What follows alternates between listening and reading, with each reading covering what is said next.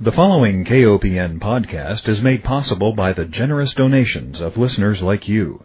Please consider a donation to listener supported community radio, KOPN. You can donate securely on our website at kopn.org.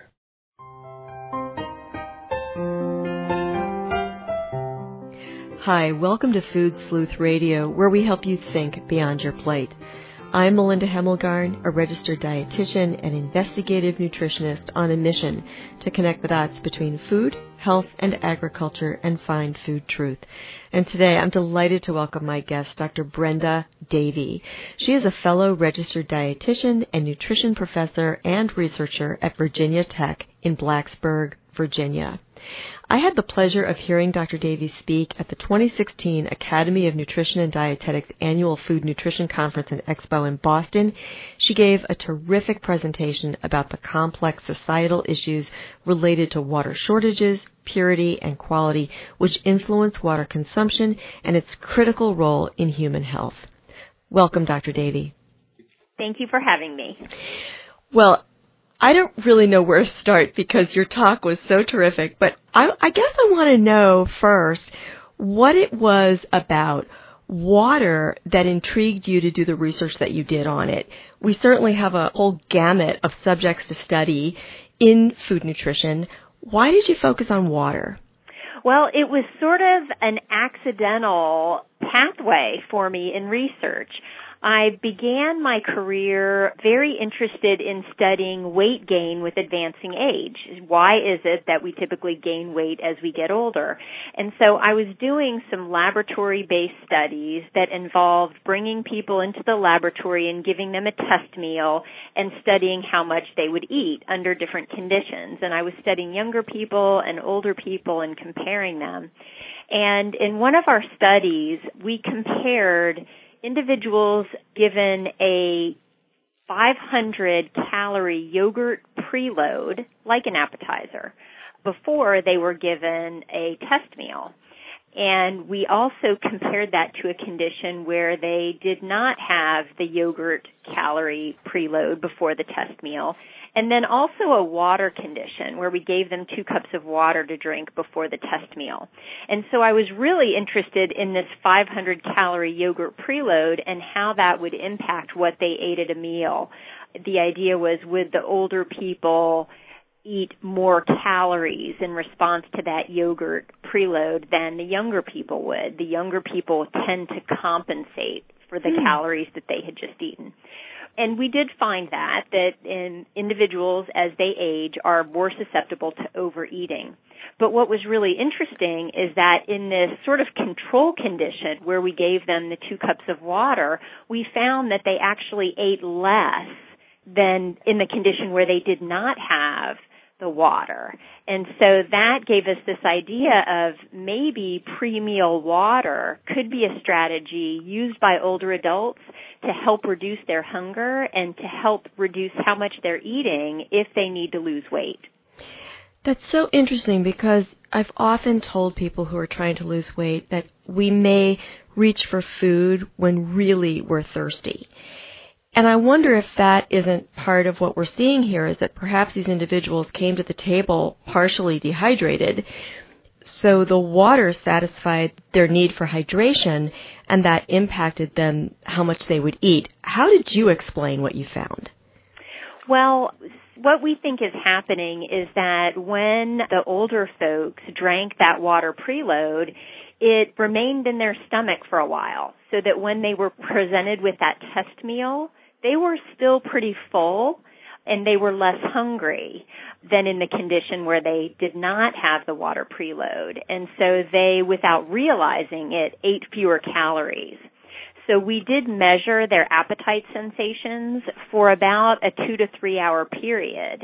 And we did link less hunger and more feeling of fullness to the lower calorie intake at the meal. So we think that's the mechanism that's involved here. Hmm.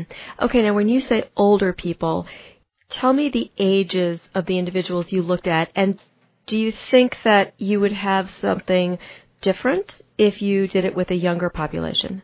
That's a really good question. And so in our original studies, we did compare younger people and older people. And our younger people were aged 18 to 35 and our older groups were 50 to 75.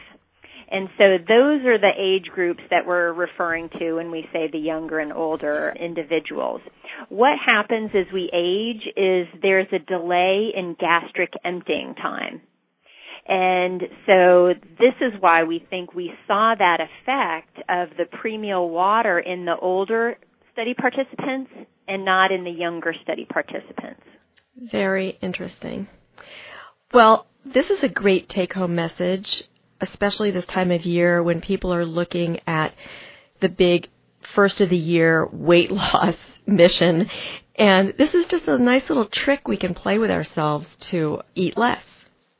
Right. I think it is a great reminder that it is important for us to drink adequate amounts of fluid. And particularly if you're concerned about your weight and your calorie intake, water should be the main fluid of choice. I wanted to ask you about that because a lot of people don't like the taste of water. I guess I'm really speaking for myself. You know, we turn on the tap and the water's been treated. It has maybe a funny taste for some folks. So would it be okay if I took that water, heated it up, and maybe made a cup of herb tea? Would that count the same? It still counts in terms of meeting your fluid needs in our studies, we just used drinking water that was room temperature or chilled. And so, you know, as a scientist, we're reluctant to make conclusions beyond exactly what we studied. Right. So I would say in terms of whether or not that would reduce calories at the meal, that wasn't exactly what we were investigating, hot liquids versus cold liquids. But in terms of meeting your daily fluid requirements, certainly other fluids, including hot tea, would count. Mm-hmm. And if indeed the mechanism is the delay in gastric emptying, my hypothesis would be that it would work, but more studies need to be done, right? So that we were exact in our recommendations. Right. And we did do those studies after these laboratory meal studies, we conducted a 12 week randomized control trial. And we randomly assigned middle-aged and older adults to either consume pre-meal water three times a day along with a low-calorie diet or just consume a low calorie diet without any instructions related to water intake. And we found after 12 weeks that our water group had lost an average of about five more pounds than the group who was not consuming water before each meal. Wow. Yeah, I think you called this an aqua appetizer. Right. That's how we talk about it as a preload in the scientific world, but really that's what it is. It's like an appetizer. Well, it has a nice ring to it. Yeah. All right. I want to go back before we got into the studies. What you presented was this great slide that showed water and health. Why is this important? And I wonder if you could just remind our listeners of all the benefits that water has for us. And we should probably also fraction out water coming from both liquids and water in foods. Right. Okay. So the first point then that I'll make related to that is that we can meet our daily fluid needs through both food and liquids. But liquids or beverages represent about 80% of our total fluid intake. So most of our liquid does come from beverages that we consume. As far as health benefits go, what we know is that there is a connection between being adequately hydrated and optimal cognitive or brain function. Mm-hmm. So if you're not well hydrated, you may feel less energetic, you may have headaches, you may have mood problems, you may have crankiness or feelings of fatigue. So there are cognitive effects if you're not well hydrated. There's also some evidence suggesting that it might reduce individuals' risk of obesity and diabetes by being better hydrated. Yeah, can you explain the mechanism on the glucose tolerance and diabetes risk from being dehydrated? it's a very interesting connection that has been shown in several studies, but the mechanism is not well understood. Well, that's fascinating in terms of how do we prevent disease? How many people think that, wow, maybe I should be drinking more water to prevent You know- diabetes? Right. I think water is really an underappreciated nutrient. Yeah. That there are lots of these beneficial effects of promoting water intake, but we really don't talk about them. Yeah, I agree. And the issue with cognition, wow. I mean, how many times have we thought, well, I could be thinking better. I could be doing better on an exam if I'm better hydrated. I wish I would have reminded my kids before they went to take a test at school to, you know, have an extra drink of water, you'll do better. Right, and there have been studies that have examined that very issue in school children and have shown that better hydrated children perform better in school and on tests. Yeah. And this idea too of crankiness, we think about anger, we use that word hangry when we feel agitated, when really we're hungry. Mm-hmm. And yet you report that the same thing happens when we're thirsty. Right. And think about what might happen if I'm not well hydrated and I'm having mood disturbances and I can't concentrate and I have a headache and I'm feeling fatigued. How likely am I to adhere to my exercise program? Right. I remember when I was doing some work in sports nutrition, learning that even very mild dehydration, you know, 1 to 2%, would result in poorer sports performance than if I was well hydrated. And I thought to myself, how many kids are in sports in school? They're dehydrated and likely tired too. So you've got this compounding of problems that would impact their sports performance and how much better they could do with two simple free things, getting more sleep and drinking more. Absolutely. Yep, I agree. Well, I want to talk about how much water is adequate because, gosh, it's so hard to know. Haven't we heard all different kinds of recommendations through the years? Do we need six cups of water a day? Do we need eight cups of water? How do we know when we're well hydrated? It is complicated. We do have some very general recommendations that we can follow, and the Institute of Medicine has suggested that women and men need 9 to 13 cups per day of water. That's a general recommendation. The other general rule of thumb that folks can use to figure out whether or not their water intake is adequate is for every calorie that we consume, we need about a milliliter of water. And so if someone is consuming about 2,000 calories a day, they probably need about 2,000 milliliters of water per day. Can you trans- translate that into cups? Sure. And so 1,000 milliliters would be about four cups. Okay. So 250 milliliters would be approximately one cup. All right. Well, this is good to know. Now, when we're talking about these 9 to 13 cups per day, can I include my coffee and other liquids? Does it have to be water? All liquids count. The issue of, of caffeine containing beverages has been studied to sort out what effect that might have on fluid losses. And it looks like fluid losses are pretty short term when you ingest those caffeine containing beverages. So that over the course of a day, it doesn't really appear to be very dehydrating if folks are drinking a fair amount of caffeinated beverages. So those do count toward our total fluid needs. I'm really glad you brought that up because that is something that is debated frequently.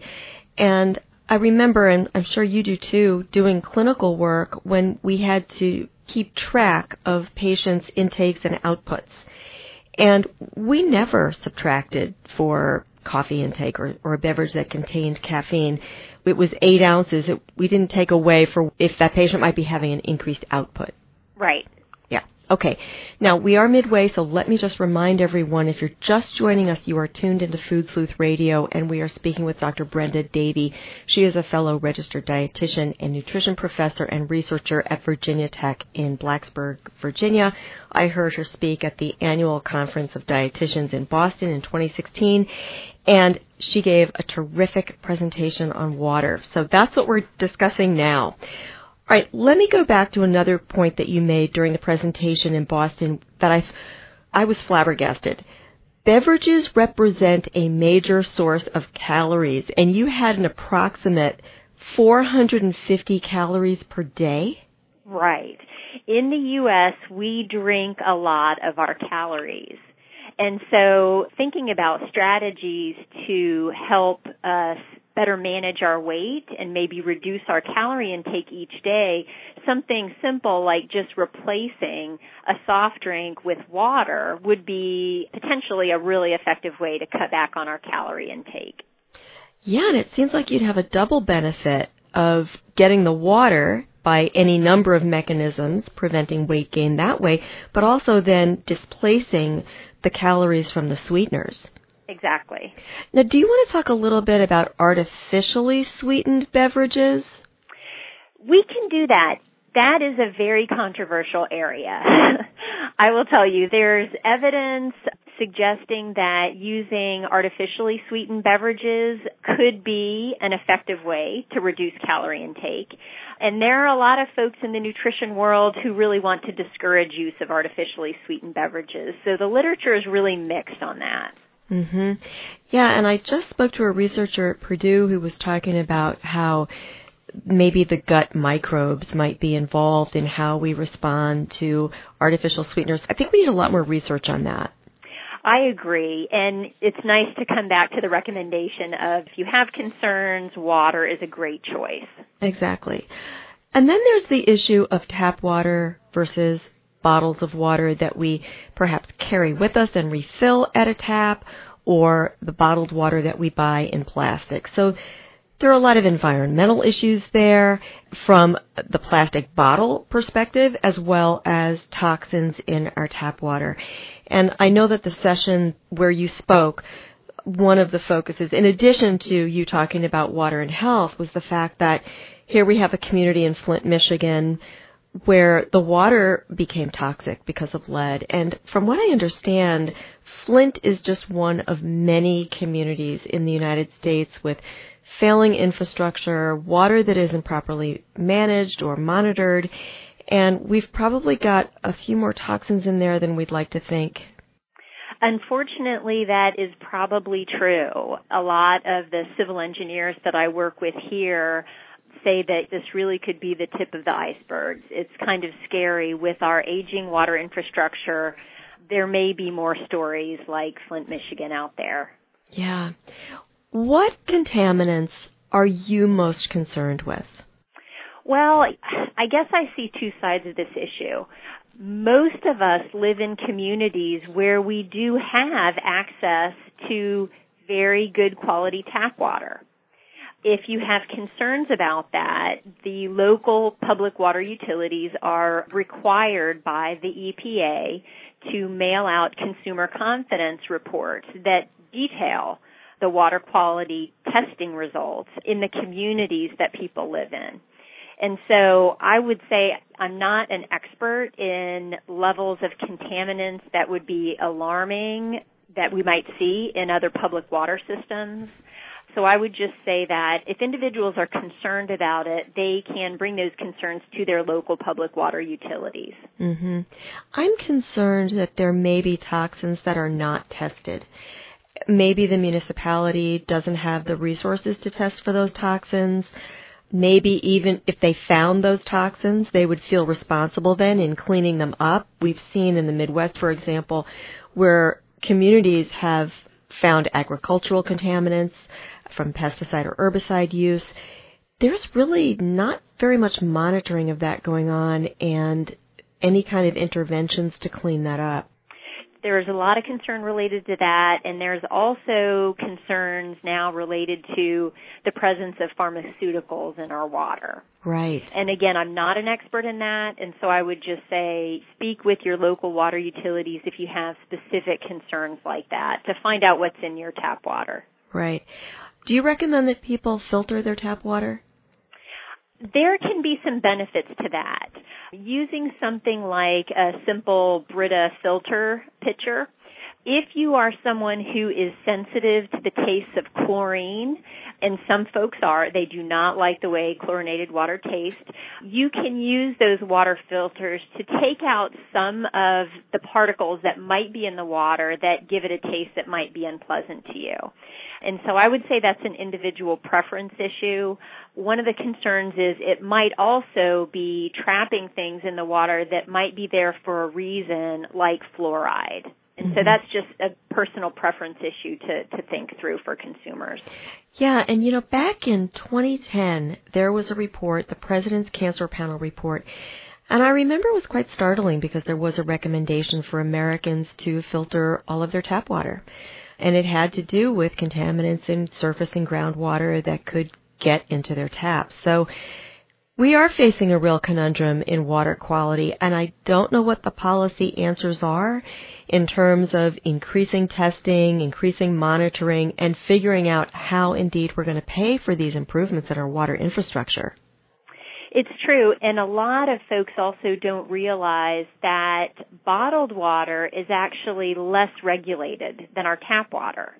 And so many folks will turn to bottled water as a safer alternative thinking that they're assured higher quality, it's it's more likely to be tested and that may not necessarily be the case. I'm so glad you brought that up. Yeah, absolutely. One of the other pieces of information that you brought up in your presentation was you identified populations where suboptimal water intake could exist. So in other words, who is at increased risk? And I wonder if we could go over who might want to be paying particular attention to this message and what they can do. So older adults, over 60 years old, suboptimal water intake. Why and what can they do? Well, that may in part be due to just declines in our sensations of thirst as we age. Mm-hmm. That's been pretty widely accepted that as we age, our sensitivity to detect thirst declines and that makes older folks less susceptible to drink enough water. So yes, individuals over age 60 are one population segment that may need to be reminded to consume enough water. And do you know what the mechanism is for that decreased thirst sensation? I don't. Well, it's interesting. I also think that as we get older, of course, I've often heard women say, I just have to get up and go to the bathroom more often, and I don't want to drink so much. Well, that is true too. That can be a problem with older folks, with folks who are taking diuretics, who feel like they already have to go to the restroom more frequently, I know that that is an issue. Right. Okay, another group of individuals on your who's at risk for suboptimal intake, low education level. Why is that? I think it may just be a lack of awareness of the importance of consuming adequate water. It might also be that individuals who have lower socioeconomic status might be living in communities where there are greater concerns about tap water quality. And if they are in a community like that, they may feel like it's safer to consume other types of beverages and maybe to avoid their tap water. Right. We're going to get away from the topic that I brought up, but I just have to interject there where we learned that populations in Flint, Michigan had switched from drinking tap water to drinking soda or other sweetened beverages because they were perceived to be safer. So to your point. Yep, absolutely. Yeah, and I can't remember who the presenter was that said they were going to be monitoring for increases in diabetes, obesity, and tooth decay as a result. Yep. Unfortunately, they may be turning to sugary beverages as what they view to be as a safer alternative than drinking water. Right. Another group at risk. Lower leisure time physical activity. I would have thought that if a person was more physically active, they might not be able to keep up with their water needs. But what you're saying is that actually less leisure time activity is more likely to put us at risk. Why is that? My suspicion there, I don't know exactly what the connection would be, but my suspicion is that it relates to those of us who are physically active being aware that we need to drink more water, that we're sweating, we're losing water, and that knowledge may prompt us to grab a water bottle. Mm-hmm. And I think especially when the climate changes. So we've got in the summer, I think we're pretty much aware we're sweating, we're hot, we're thirsty, we need to drink. There's a lot of public messaging, public outreach about the importance of drinking so that we don't get dehydrated or we don't suffer from heat stroke.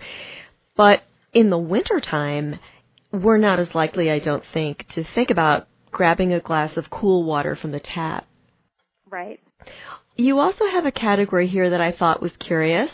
Smokers are more likely to have suboptimal water intake. Again, I do not know what the connection is there, but there does seem to be some connection with smoking status and inadequate water intake. Very interesting. We just have a few minutes left, so I want to give you a chance to bring forth any information from your research and your experience that you want our listeners to know about hydration, water, and health?